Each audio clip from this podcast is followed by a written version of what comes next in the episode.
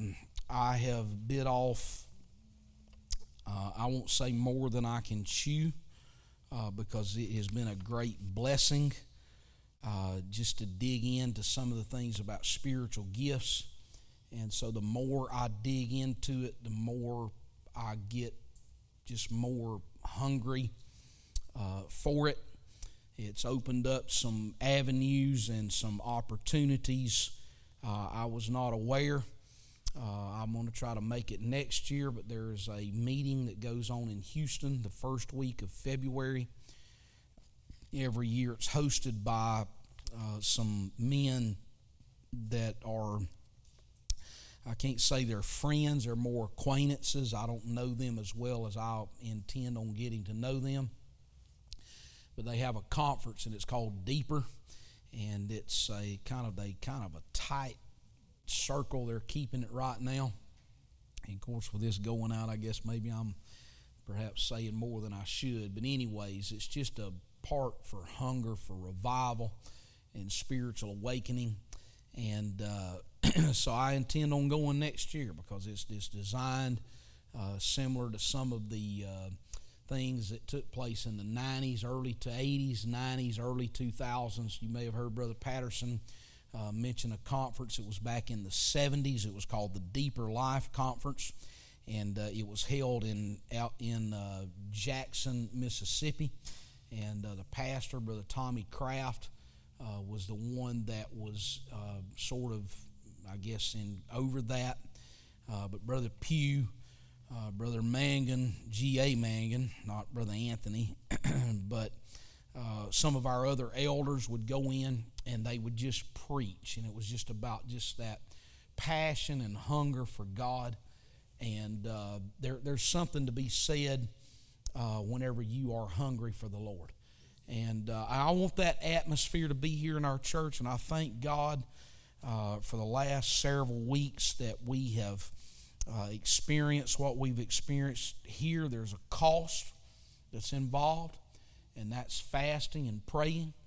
And we just got to stay at it because the Lord, and I know that, you know, people, well, we're not having any preaching. Trust me, it'll get back and and uh, you'll we'll get to preaching again, and then you'll be tired of preaching, and and then you'll think, man, we just have a runaway, it would be just be good, and and then we have two or three runaways, and oh man, I want to hear some preaching, but we'll we're gonna uh, I want the Lord to constantly be working and visiting us uh, as, a, as a local church. And, um, and there's something that the Lord is doing uh, right here in our church.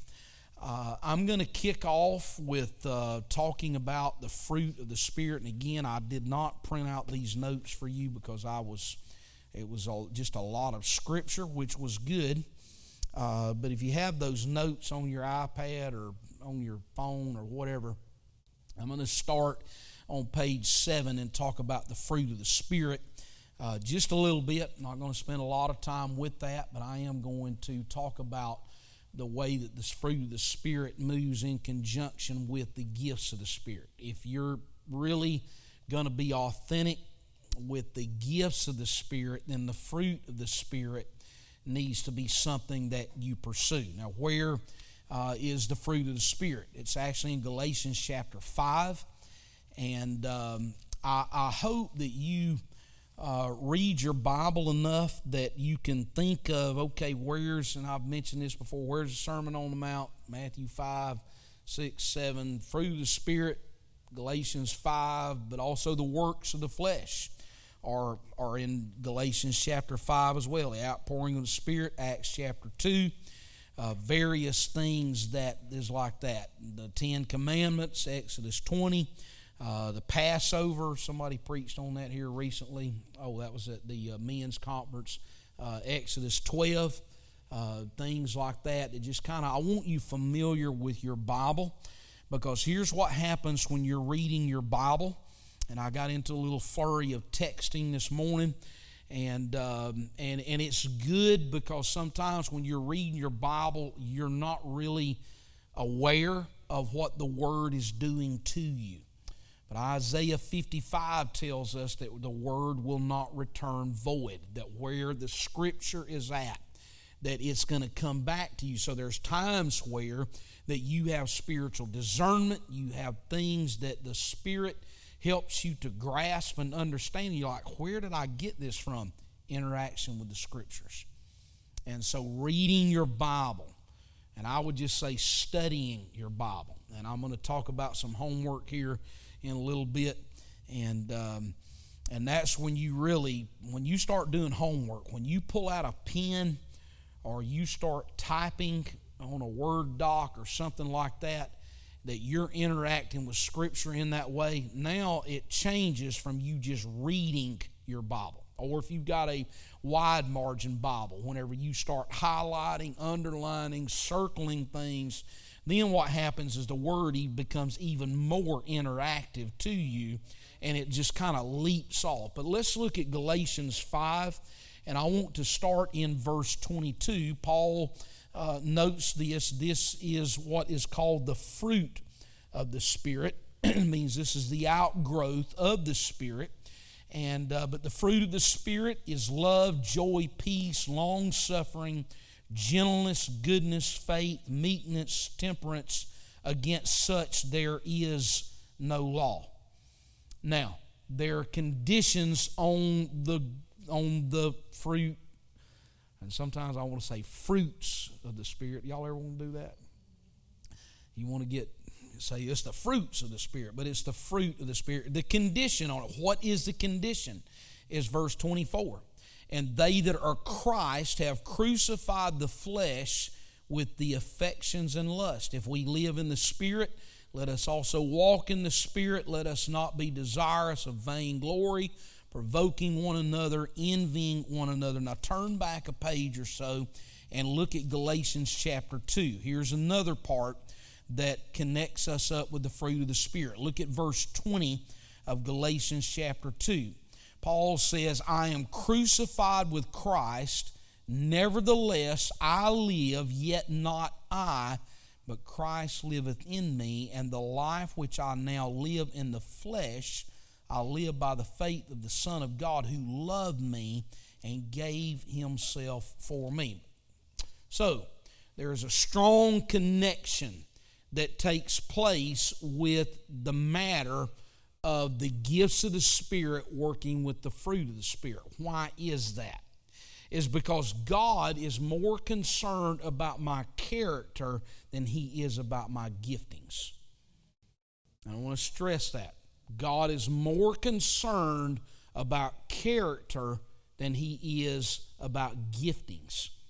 Giftings can take you places that if you do not have the character to keep you there, it will indeed, Brother Test, it will destroy you.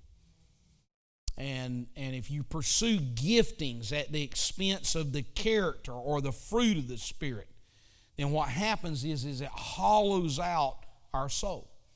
And so paul was saying the connection is crucified with with christ the crucifixion of the of the flesh the self-denial that takes place there uh, with that particular thing and so our commitment to the word uh, to prayer. I would say worship, both private and public, fasting, giving, and serving.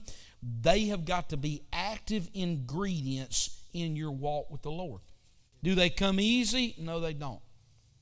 But if there is a concerted effort on your part to strive and to reach toward those things, then the Lord will be able to help you in that way. Now, I don't know, I'm not on Facebook, but I understand. I think there was a playlist of songs that were put up for Sunday.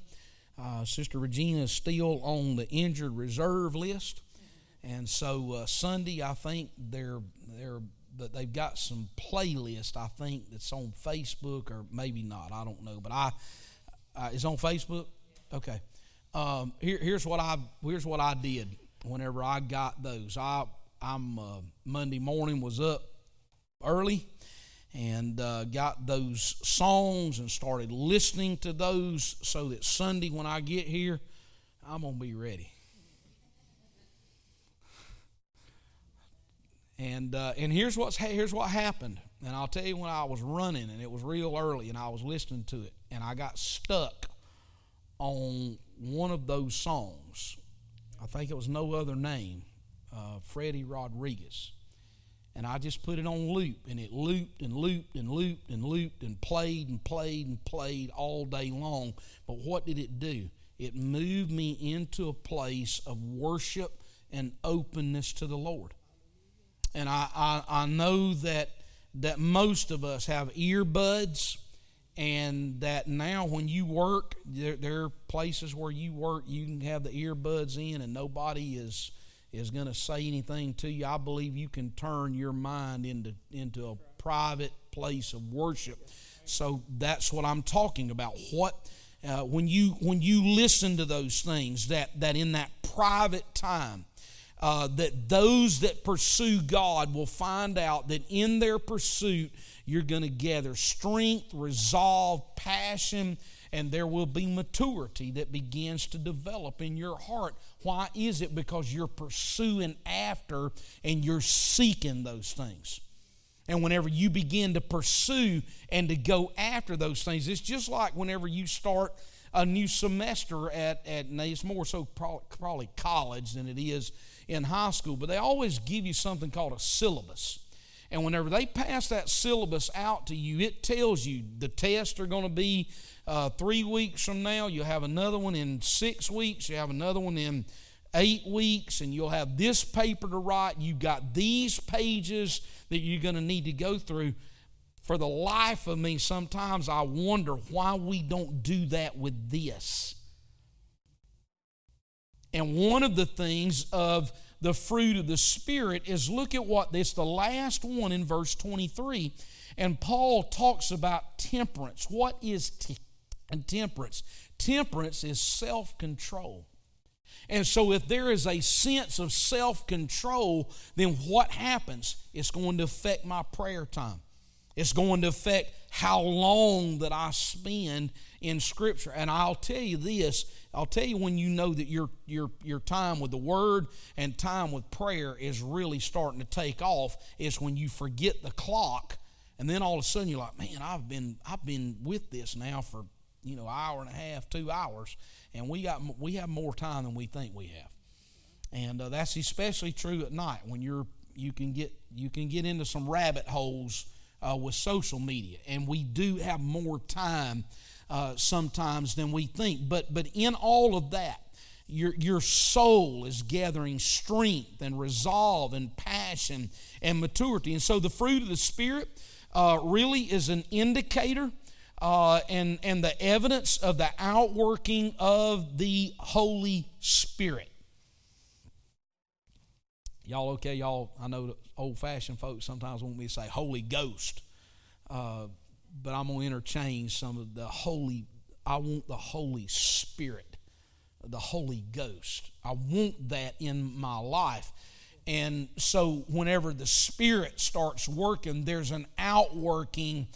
And the very use of Paul using the word in 1 Corinthians 12, he comes along and, and he, he tells us that this is a gift, that that's something to be understood that we're gaining something we did not deserve and sometimes we did not ask for.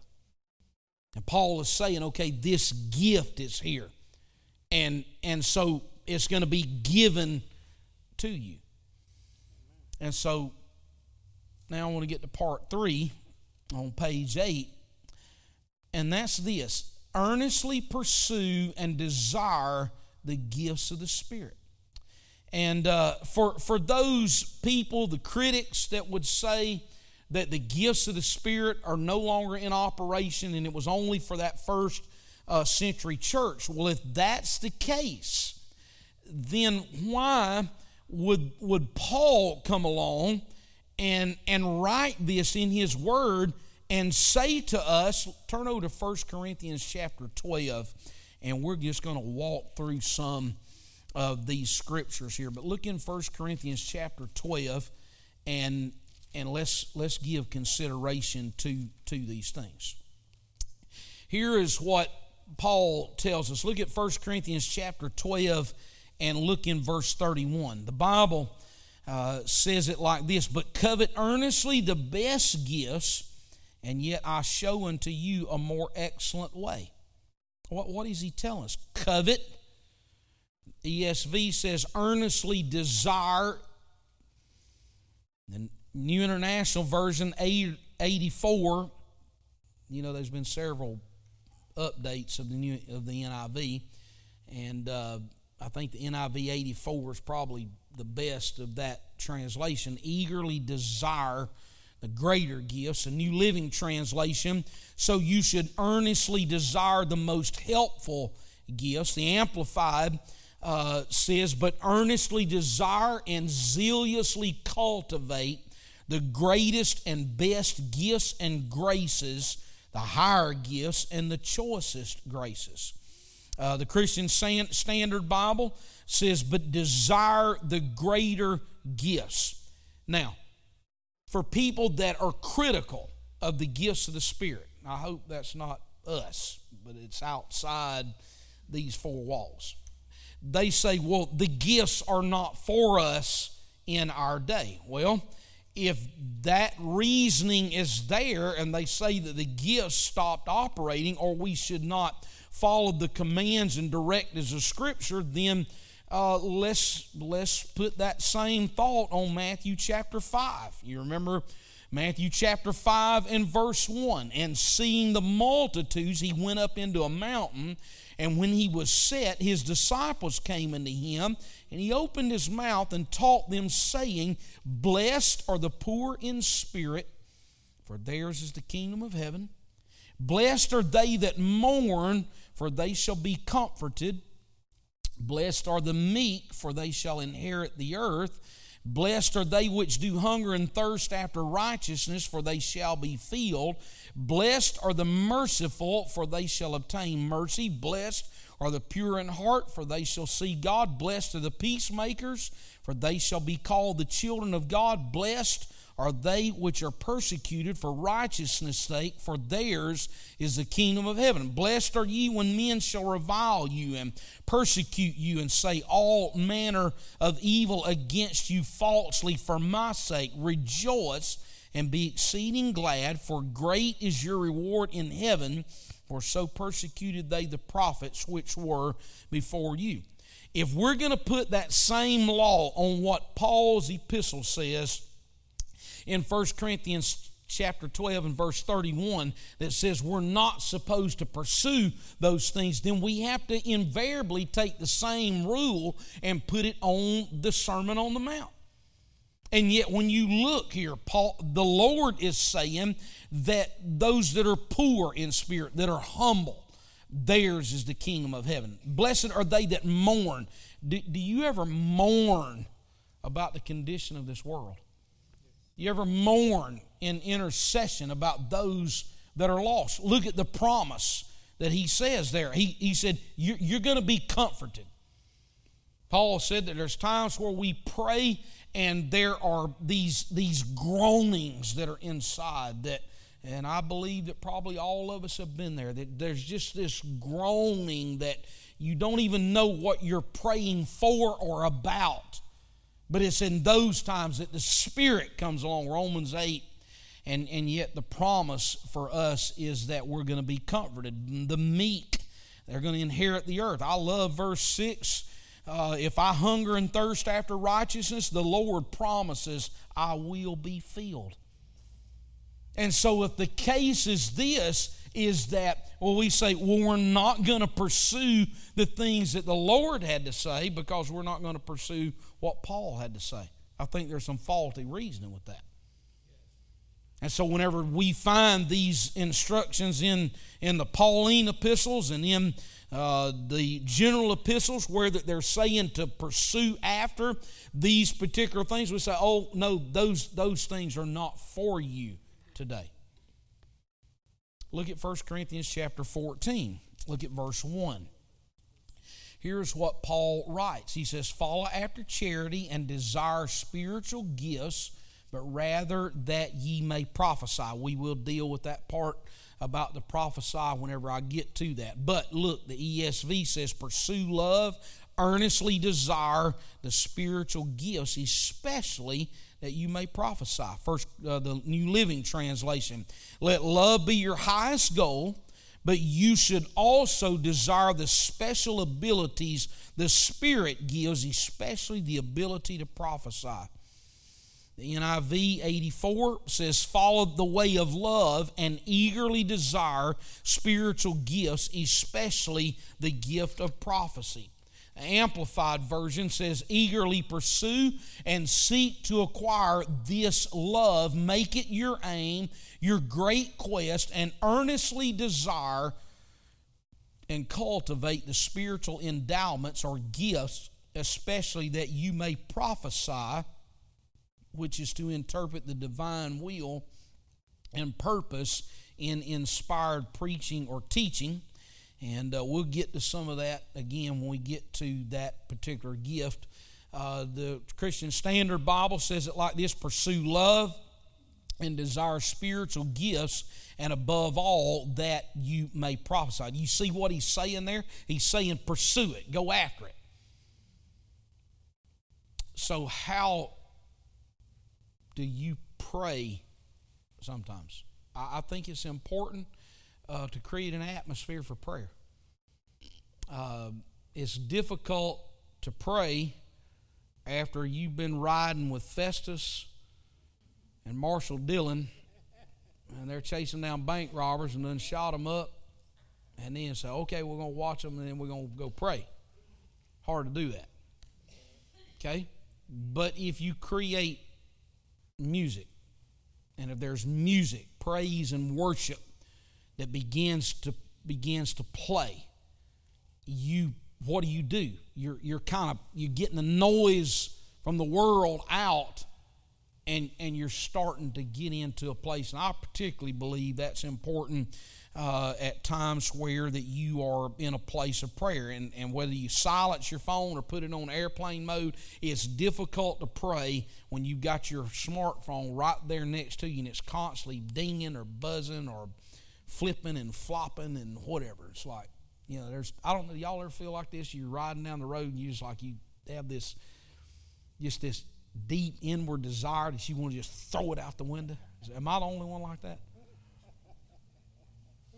I think we probably all at times or get like that. You're like, I wish I could just take this thing and throw it out the window because we're, we're tethered to it. It's almost like that we're and so it's difficult to pray whenever you have that particular, but when you, you say, okay, I'm going to earnestly pursue this. How am I going to do this? Well, I'm going to create an atmosphere for me to be able to pray. Charity Gayle and some of her music.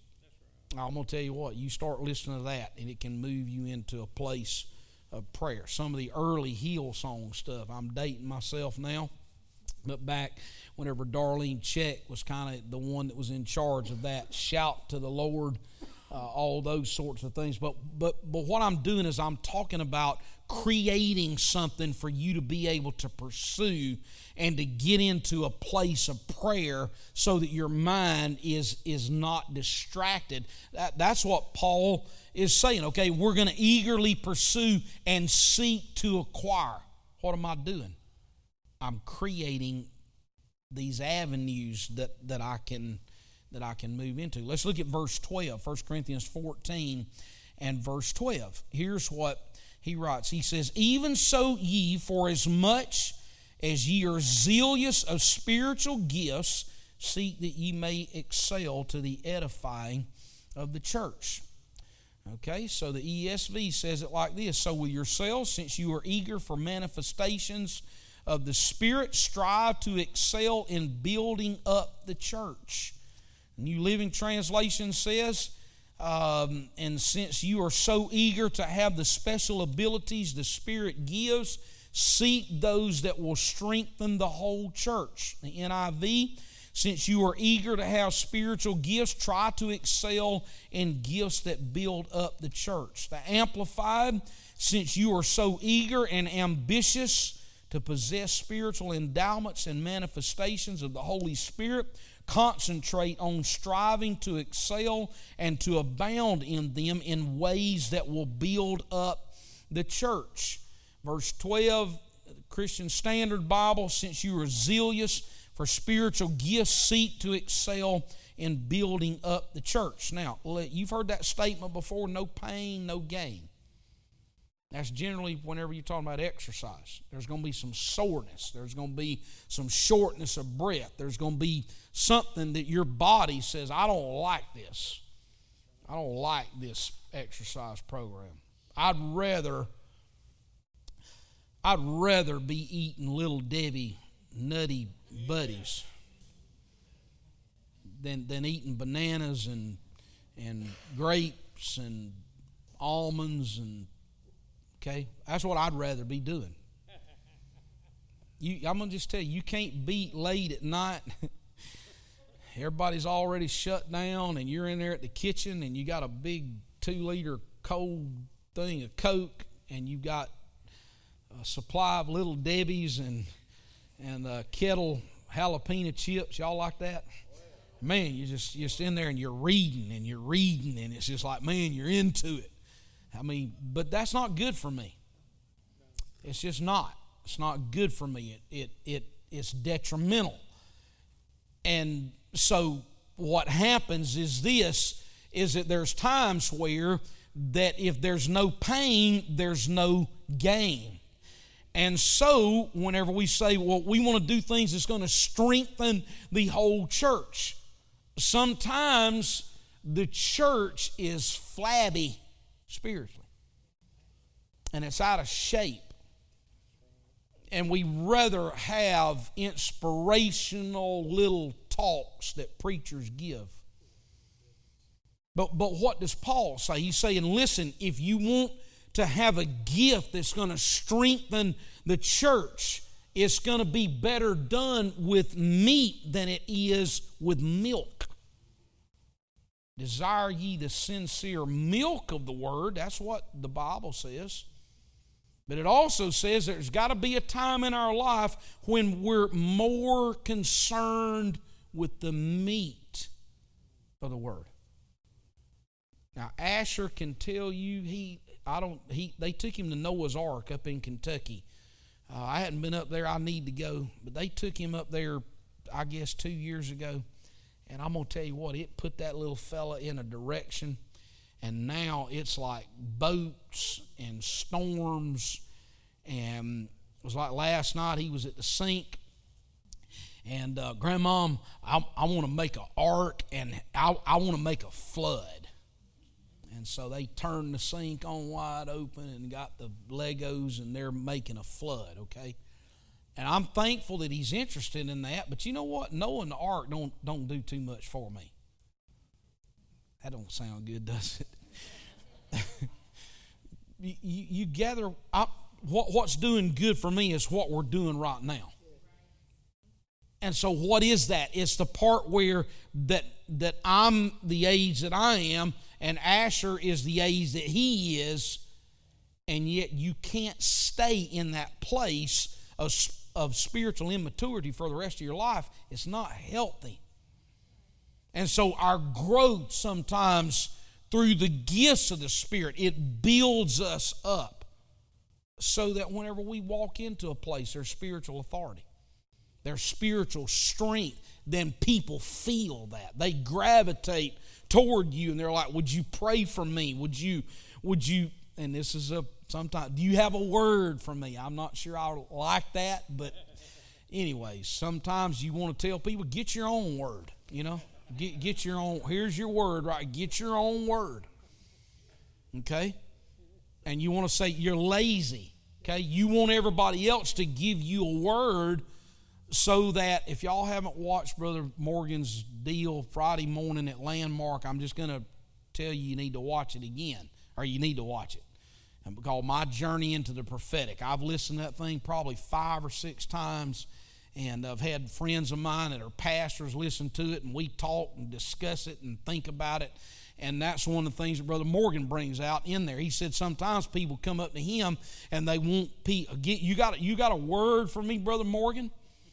And he he says, no, no, I don't have a word for you. And he a fellow got upset with him three nights in a row at a conference. And finally, he just told the guy last night, he said, Look, friend, He said, What you're wanting to do is, he said, You're wanting me to give you a word so you can run off out of here and say, Hey, Brother Morgan gave me this word and such and so. He said, I'm just telling you now, get your own word.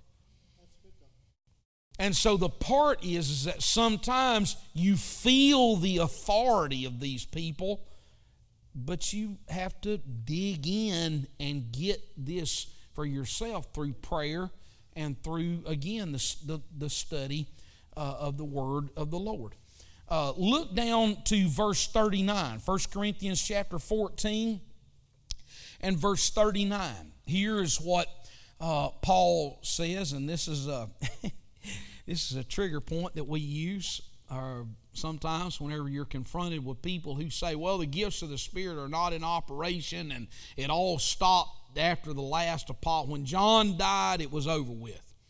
And I'm going to, in some future lessons, I'm going to get into the early church fathers. And we know that even after the early church fathers, sometimes even, and I'm, I'm not necessarily a big proponent of the early church fathers. I feel like it can help as far as commentary goes along sometimes, but you can see even third, fourth, and even fifth and sixth century where that the gifts of the Spirit were still in operation. They were still seeing miracles, they were still experiencing healings, and so that flies in the face of those that would say, well, it's all ceased. Let me throw a term at you. They're called cessationists. A cessationist feels like that all the gifts stopped at the with the death of the apostle John. But this is the grenade that you throw out. You just drop it out there and say, "Okay, fellas, what are you going to do with this verse?" Verse 39, "Wherefore, brethren, covet to prophesy and forbid not to speak in tongues." Now, was that just for the church at Corinth?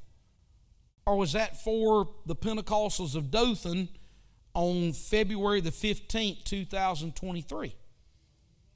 It was for us February 15th, 2023. Just like not suing your brother, uh, just like church discipline in 1 Corinthians 5, uh, just like preaching under the power of the cross, 1 Corinthians chapter 2, verses 1 through 4 say, oh, well, we want to pick and choose. And sometimes you can be like that when you go to a buffet. Yeah, I want the fried chicken. No, I don't like those rutabagas. Yeah, I want the turnips and I want the cornbread. But I want to stay away from that goulash. And you pick and choose. Whereas when I was growing up, it's like, you're going to eat everything on your plate and you can get pretty you can get pretty inventive when that takes place. I remember i used to i didn't like peas and butter beans. I'd take them knock them off the edge of the plate and kind of put them up under the edge. And then when my mother would pick the plate up there's a ring of peas and butter beans around that i'd stuffed up under because i couldn't stand that stuff. I want the cake and i want the sweet stuff and all that but uh, so here's the part okay? What are you going to do with this hand grenade? Paul says, covet to prophesy, forbid not to speak with tongues. So, my brothers, ESV, earnestly desire to prophesy and do not forbid speaking in tongues. New Living Translation. So, my dear brothers and sisters, be eager to prophesy and don't forbid speaking in tongues. NIV 84, be eager to prophesy and do not forbid speaking in tongues. Amplified. So, to conclude, my brethren, earnestly desire and set your hearts on prophesying, on being inspired to preach and teach and to interpret God's will and purpose, and do not forbid or hinder speaking in unknown tongues. Christian Standard Bible, therefore, my brothers, be eager to prophesy and do not forbid speaking in other languages. And so there you have it. That's the earnest desire we have to pursue and we have to seek after and and and those uh, particular things. Matthew 5 6, I've already read. Blessed are they which do hunger and thirst after righteousness, for they shall be filled. Turn to Luke chapter 10 and verse 42. I want you to see this in your Bible. Uh, if you don't have this verse underlined, um, I want you to think about underlining it. Luke chapter 10 and verse 42. This is one of the most provocative. I shouldn't say that because all scriptures are do they all encourage and provoke me. But here's what let's look at verse 41. And Jesus answered and said unto her, Martha, Martha, you, you are so careful and troubled about many things, but one thing is needful, and Mary hath chosen that good part which shall not be taken away from her. Y'all remember what the good part was? She was sitting at the feet of Jesus. And, and Martha was in there scurrying around, trying to get it fixed, trying to get it taken care of. And, and, and the more Martha saw her, the madder she got. And she like, I'll tell you, my sister, I'll tell, I'll wring her neck. I'm in here slaving in this kitchen, and this fire and this in this stove has got me hot, and I'm worked up. And she's in there, she just dallying around, listening to Jesus, and on and on. And let's let, let's look at verse 38.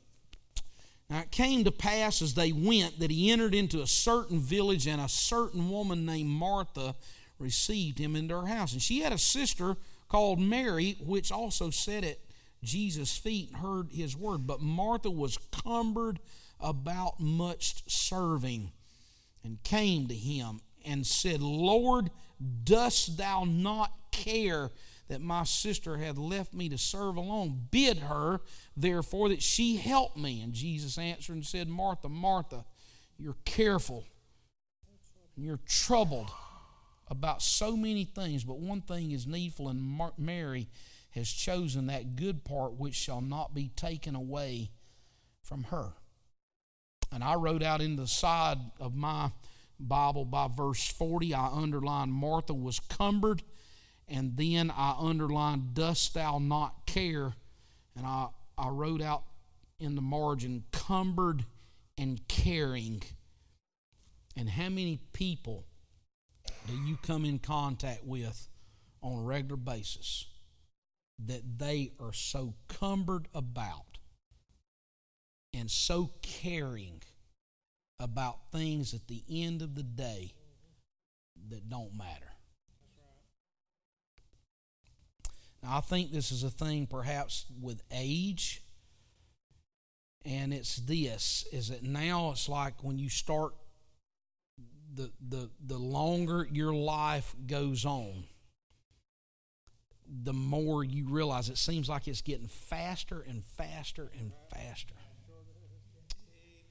And you're like, oh my goodness, I wasted time when I was in my 20s, and I wasted time when I was in my 30s. And it was in my 40s that I started kind of getting the grip on it and then I got to my 50s and I started looking back and thinking, man, if I could just bargain with God to try to catch back up with that time. And now my mind is forgetful. I don't retrieve things as quickly and as rapidly as I did. What, what happened? Well, you're cumbered and you're, you're caring. And, and you get caught up with that and uh, it's the challenge of of living your life. Uh, Proverbs chapter 15 and 9 The way of the wicked is an abomination unto the Lord, but he that loveth him that followeth after righteousness. Proverbs 12 or 21 and 21 He that followeth after righteousness and mercy, he findeth life, righteousness, and honor. And so here it is that we can see from just these verses that I think it would be safe to say that the Lord desires for us to pursue uh, the gifts just like we pursue peace and holiness. Hebrews chapter 12 and verse 14. Um, now, let's talk about this church here in, in Corinth. Um, the church in Corinth was not a mature church like Ephesus and Philippi was. There, there was so much chaos that was going on in that church there in Corinth. And in fact, if you want to sum it up, it was worldly, it was carnal, it was fleshly. They lacked in character. But the wild thing about it was, was they had the gifts of the Spirit that were in operation in those churches. Oh man, that's a powerful church. They always got tons of interpretation going on. They always got a word of wisdom, word of knowledge. They always got prophecy going on, gifts of healing, gifts of faith, working of miracles. They always got that stuff going on in that church. Be careful when you look at places like that because sometimes the spiritual maturity level, because you get to digging around and you got folks that's fighting with each other, you got carnal divisions that are going on and you got sexual immorality that's going on 1 corinthians 5 you got people suing each other. You got husbands and wives that are in great conflict with each other but yet you got all this flash and excitement that's going on and so you would think uh, that paul would say um, the answer for worldliness and carnality is is not to suppress spiritual zeal or biblical laws. You, you would think, it's like he would say, y'all quit focusing in on the spiritual gifts, but he doesn't do that because he knows this. He knows that if he tells them to pursue the Spirit, then that Spirit can uniquely begin to work in people's lives. And I learned this from Brother Patterson, and I learned this from, from Brother Enzi and Brother Griffin and Brother Keating. And uh, they said that sometimes that the best time to address issues in a church is after you've had a blowout Sunday night service. After you've had tons of interpretation, after people's been running the aisles, and you know what we do sometimes on Sunday nights? I mean, it used to be Sunday Night Live. It really, sadly, now it's too many places that have cut out their Sunday nights. But but anyway, that's another another subject. But I can remember them saying that sometimes the best time to deal with challenges and issues in a church is after the Spirit has moved. Then those pastors say, "Okay, come on, church, let's get this disunity. Let, let's get this straightened out." Let's, let's get this gossip, let's get this carnality, let's get this worldliness stopped. What, where did they get that principle? That's from what Paul was saying. Earnestly desire and pursue the spiritual gifts. Because after there's been a move of the Spirit, most of the time, you're, you're kind of softened up a little bit. You're more prone to let a pastor talk and speak things into our spirits after the Lord has just touched us and moved in our lives in unique and powerful ways. And so I'm just telling you, I'm going to encourage every one of us here uh, in our local congregation, we need to seek after these spiritual gifts because I have a very firm belief uh, that they can be a great benefit as long as we're willing to let them come under the directives of Scripture. And people say, oh, it's going to be wildfire. It's going to be the latter rain. It's going to be. No, don't worry about it getting to be the latter, latter rain. You say, well, how do you know? Because there's enough wet blankets around. Say, oh, this revival's going to turn into wildfire. Nah, don't, don't. It'd be nice if it did but just you you got enough wet you got a few wet blankets around some old green wood laying around they'll they'll they'll do their work and it'll kind of dampen down a little bit i shouldn't say all that but anyways because here let me just impress this on you. What we believe actively controls and moves the direction of our spiritual lives. If we believe in certain ways, it's going to affect our zeal for the Lord, our pursuit, our interaction with the Word, our involvement in public and private worship, and how seriously we take prayer. Now, let me tell you about prayer. Sometimes prayer can be so influenced by praying through lists and names of people. and you you've heard people pray enough. You hear Brother Williams, you hear him call off this name, that name, the other name, etc., and so on while he's praying. And others here do the same thing. Have you ever noticed as as these people are praying through these lists of names that they can kick in, and about the time they hit the Jones family, it's like something engages in the spirit, and there's a burden there. What what happened? The Spirit of the Lord moved into that prayer time. And so sometimes you think, man, my prayer is so dry. I'm just praying through the praying through the pews and praying through people's names and, and so on and so forth. listen to me, church. Don't discount that. And I'm going to use John Paul and Brittany because they told me this here a few weeks ago. We have a Bible study on Tuesday nights, and we have a time. And sometimes I look up and say, hey, y'all, we've been here for two hours. Don't y'all need to go home? Oh, no, we just haven't. I was like, y'all about to wear me down? No, I don't. okay, but but really, I mean, and and you get in there and you start going through Scripture and and you start turning pages and this and that and you go from this and etc. But this is what John Paul said to me here a few weeks ago. He said, I, I thank God y'all didn't quit praying for me and for Brittany and for Jacelyn. Okay, how many times did Sister Regina come in here and raise her hands like, oh Lord, here we go again, John Paul and Brittany and Landon, and, and now they're here. It's like, oh man, this works. And so now we're going to play, pray for Landon until the Lord just makes him so miserable that he shows up. You, you, you see what I'm saying? I'm not saying that sarcastically. I'm just telling you, church, that what the enemy wants you to do is to quit praying and to give up on things that you may have been praying for years. I feel the Holy Ghost right now.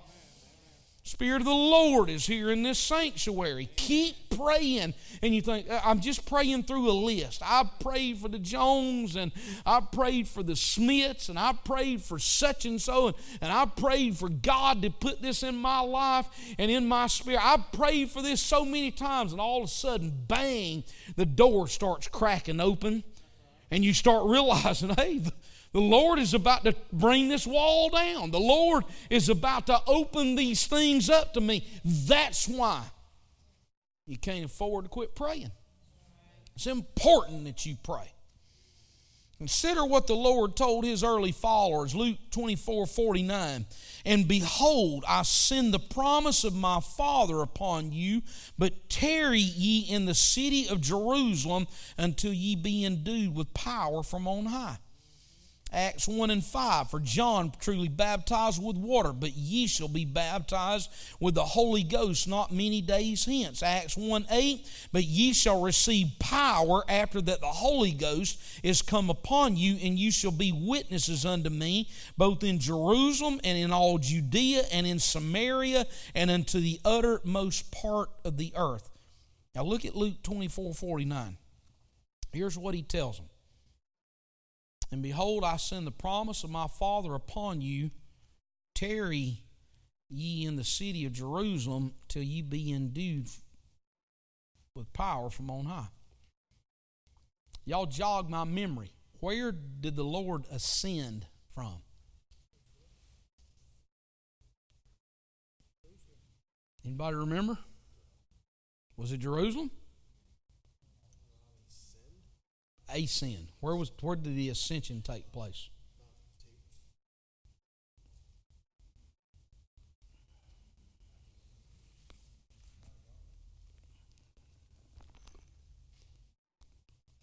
Anybody remember? Somebody Google it real quick. I want you to think.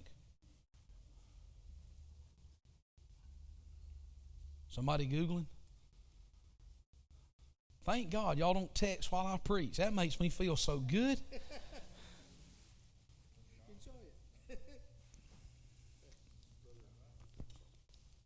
I, I'm I'm gonna let y'all talk me through this, Brother Aversol. Where, where did Jesus ascend from?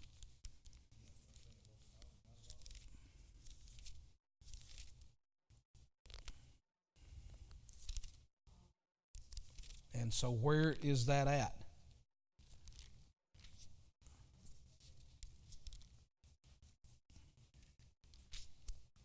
That's good. Y'all are talking. Y'all are buzzing.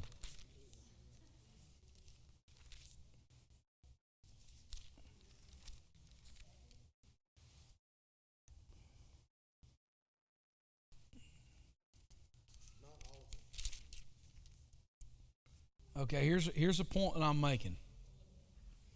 There was there was some distance between the place where the Lord ascended to Jerusalem. Okay? So what he tells them is this is I want you to go back to Jerusalem. It was a place of pain. It was a place of passion.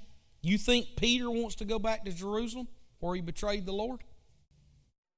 You, you think they want to go back to the place where that they just had witnessed the resur- or the crucifixion? But here's what the Lord said. He said, What you do is you go back to the place of your pain and your passion. And as you wait and tarry there, there's power that's going to come on you from on high.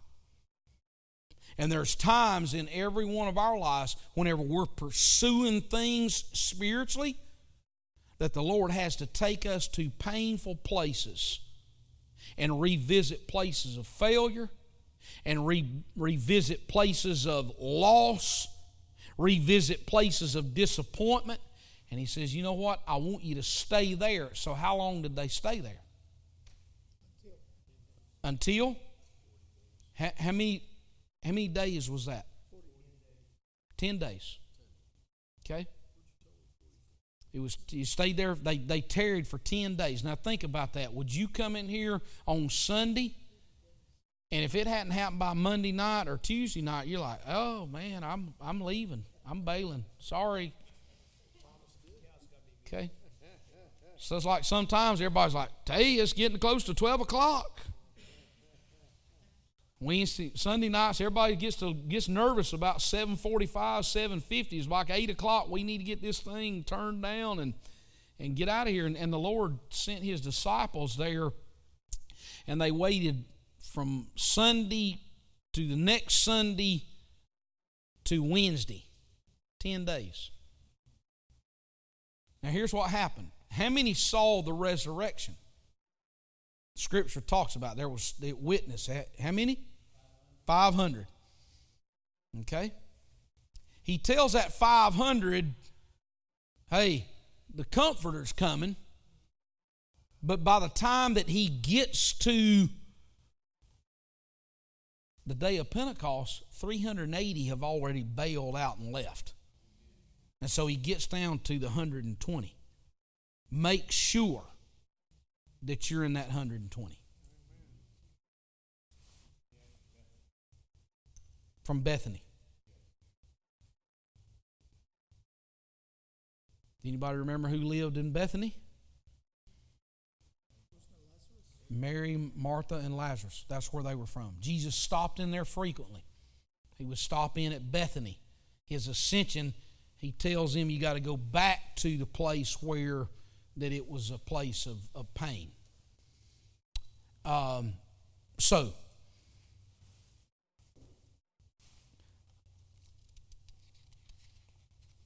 here here is something else, and I'm almost done. I'm I'm getting toward. Um, is that there was some obedience? There's always obedience and effort that's going to be expended if you're going to have spiritual things. Keep keep keep that in mind. Always, there's always going to be effort, and there's always going to be obedience that is in mind. It's highly doubtful that the Lord would have experienced the baptism of the Spirit had they not obeyed the command of the Lord. And so, therefore, we've got to give great consideration to this matter of prayer in relation to the gifts of the Spirit. Mark chapter 9 and verse 28. And when he was coming to the house, his disciples asked him privately, Why could we not cast him out? And he said unto them, This kind can come forth by nothing but by prayer and fasting. And if we think that that young man would have just been delivered spontaneously, he could have been delivered spontaneously. Okay, but the Lord brought about that part. He said, You know what? I'm just going to insist on you that there are some areas of spiritual power that can only come to us if we put some kind of effort toward us. Now, here's where I want to um, impress some things. This is just some things that I just wrote down, just kind of in my journal, and just kind of mulling over and thinking about these things that you want the Lord uh, to work in and and do in uh, your your life. We we need to develop a heightened sensitivity to the Holy Ghost, and so fasting and prayer exposure to the world and separation from the world does so much toward our spiritual life. And um, so pursue it, go after it.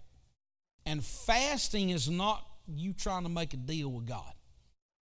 I know sometimes we kind of put that in that deal. Now, Jesus did say this kind of goeth not out but by prayer and by fasting. But fasting is not so I can make a deal with God.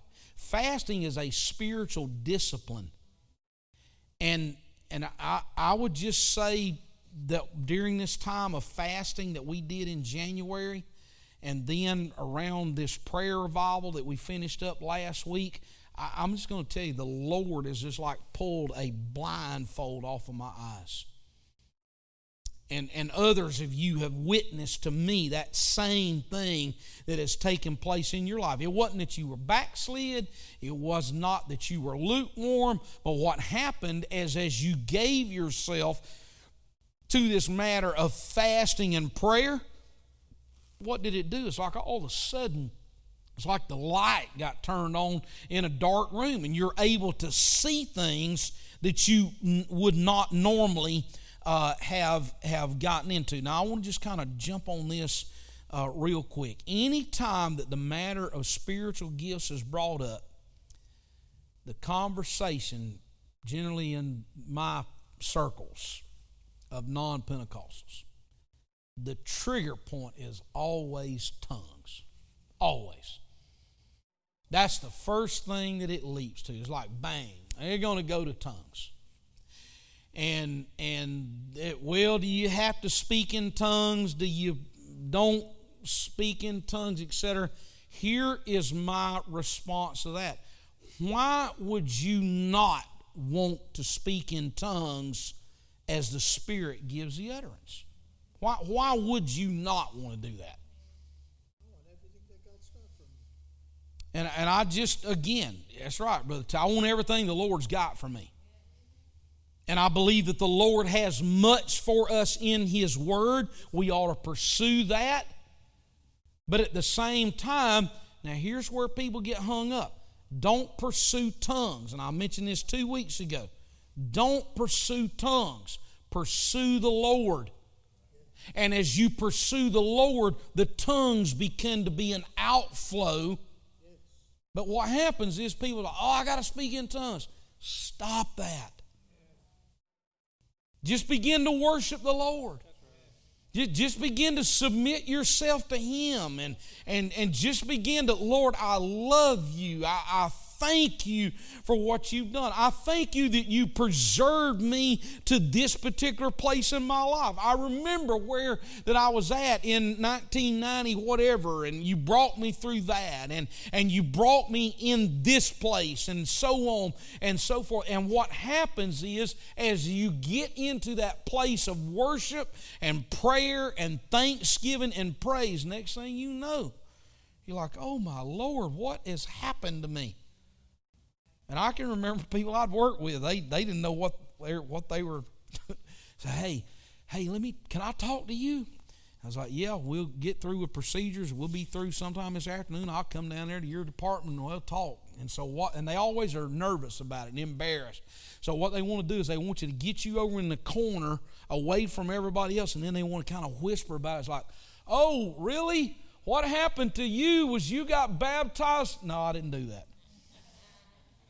But they would just start saying, Hey, Philip, I got in and, and I just started praying, and, and all of a sudden it's just like I just started crying, and, and, and it just felt this cleansing and this purifying him. And I'm, like, yeah, yes, I, yes. And, and, and what else happened? And, and I started praying, and, I, and my lips started stammering. And the next thing you know, I, I, I don't know what. I said, That's the Holy Ghost. That's the Spirit of the Lord. What you've done is you've engaged the Spirit of the Lord. And what was amazing was they did it without the music being 100 decibels and people yelling in their ear and shaking them and, yeah, that's it, turn loose, let go, hang on, yield, go, stop. You know, so it's like sometimes people get the Holy Ghost in spite of what we do to them. And here they were, they're in a place, they're in their house, in their living room, in their bedroom, and they just start praying. the Holy Ghost falls on them. How many times have you been in your car and you start, you're driving down the road and it's like bang, the Spirit of the Lord fills up that vehicle and you just start expressing praise and worship to the Lord and the tongues take care, takes care of themselves. Why in the world wouldn't people want that? And again, I, I don't want to say that sarcastically, but what happens is, is they see stuff on television.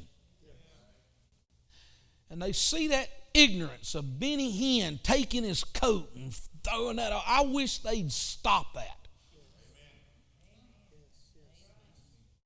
Or laying his hands on people and them flopping out and falling out. That's what they perceive as a spiritual experience. And I'm just going to tell you that is a decoy that the enemy has used to get people to think, well, that's what I've got to do to get the Holy Ghost. And what it is, is again, is, is 2 Corinthians 11. As the devil said, Don't think that I can't turn my ministers into angels of light, and deception works in that. And so, whenever you start looking, I, and again, I just believe that a solid, biblically founded Pentecostal, that there's times where that you just begin to say, you know what? Um, I want us to pursue after those things because here's the scary part. And I remember the first time I ever heard Brother Griffin say this, I about fell out of my chair. As Brother Griffin said, I'm just telling you now, there will be people in hell will be populated with tongue talkers. What in the world is he talking about? Now, again, now you're thinking, oh, I'm diminishing tongues. No, I'm making a point. Because here's the deal some people put a premium on their relationship with God that they can speak in tongues and they can do they can be involved in sexual immorality. They can be involved in deception. They can be stealing. They can have a marriage that's in shambles. They can live lives of great hypocrisy but they speak in tongues. And they are deceiving themselves because the mark of our spiritual life is not the ability to speak in tongues, but to manifest the fruit of the Spirit. And when I heard Brother Griffin say that, I was like, oh my goodness. But others have brought out how that Elder A.D. Urshan more or less prophesied that the Laodicean church would be populated with people that had the ability to speak in tongues but had no real relationship with the Lord. And some people would look at those assessments as almost as anathema, but I'm just telling you, I've lived long enough now that I can say, yeah, they could speak in tongues, but they're as lost as they can be. There's no real fruit that's in their lives. It's 8:30. My goodness. I'm gonna run through three points real, four points real quick. Um, So, let's talk about the gifts of the Spirit and these quick points. Number one, not all Pentecostals have embraced the errors or excesses that you see demonstrated sometimes on Christian television. There are millions of healthy, doctrinally sound Pentecostals in the United States and worldwide, and Pentecostal churches are experiencing growth. Although I will say that numbers are not always a true indicator of spiritual health. Keep that in mind. Do I want us to grow? Yes, I do. But numbers are not always an indicator of spiritual health. Number two, we have to leave room for the present day power of God. Number three, the Pentecostal church needs to place a fresh emphasis on the Holy Spirit, Holy Ghost, whatever you want to call it. The Lord put a lot of emphasis on the work of the Spirit. You especially see that in the book of Luke and also in Acts. The Bible opens up Genesis 1 and 2, talking about the Spirit moving on the face of the deep. It closes with the moving of the Spirit in Revelation 22 and verse 17. And then, despite the fact that you have critics of sometimes who are critical of what we do, we still need to love them. Whether, whether they ever see it our way or not, we, we still need to love and pray for people that the Spirit of the Lord would, would move and minister and work in their lives. Well, I thank the Lord for this last little while. I hope you've gotten something out of it. And uh, before we go, I want to pray. Lord, I'm thankful for your word. I'm thankful, Lord, for the reception, God, that I have felt Lord, in this teaching here tonight, God, I, th- this congregation, Lord, has been engaging. And I believe, Lord, that there are things that you want to do with all of us. And help us, God, to somehow to keep in mind, Lord, what Paul said that we are to earnestly desire, Lord, earnestly pursue, and whatever it is, Lord, that you call us to, Lord, to pursue and to seek after. I'm asking you tonight that God, that you would help us. Lord, it's not our goal that we want to be powerful just for the Lord's sake of that or to have authority. That's not the goal, Lord. The goal is that we would be disciples so that we would be witnesses, that you would be able to work through our lives, and that God, that there would be a constant flow, Lord, of your Spirit through us. In Jesus' name we pray. Amen. Amen. Lord bless you. Thank you for coming to church. And uh, it's only three minutes overtime, so that's not too bad.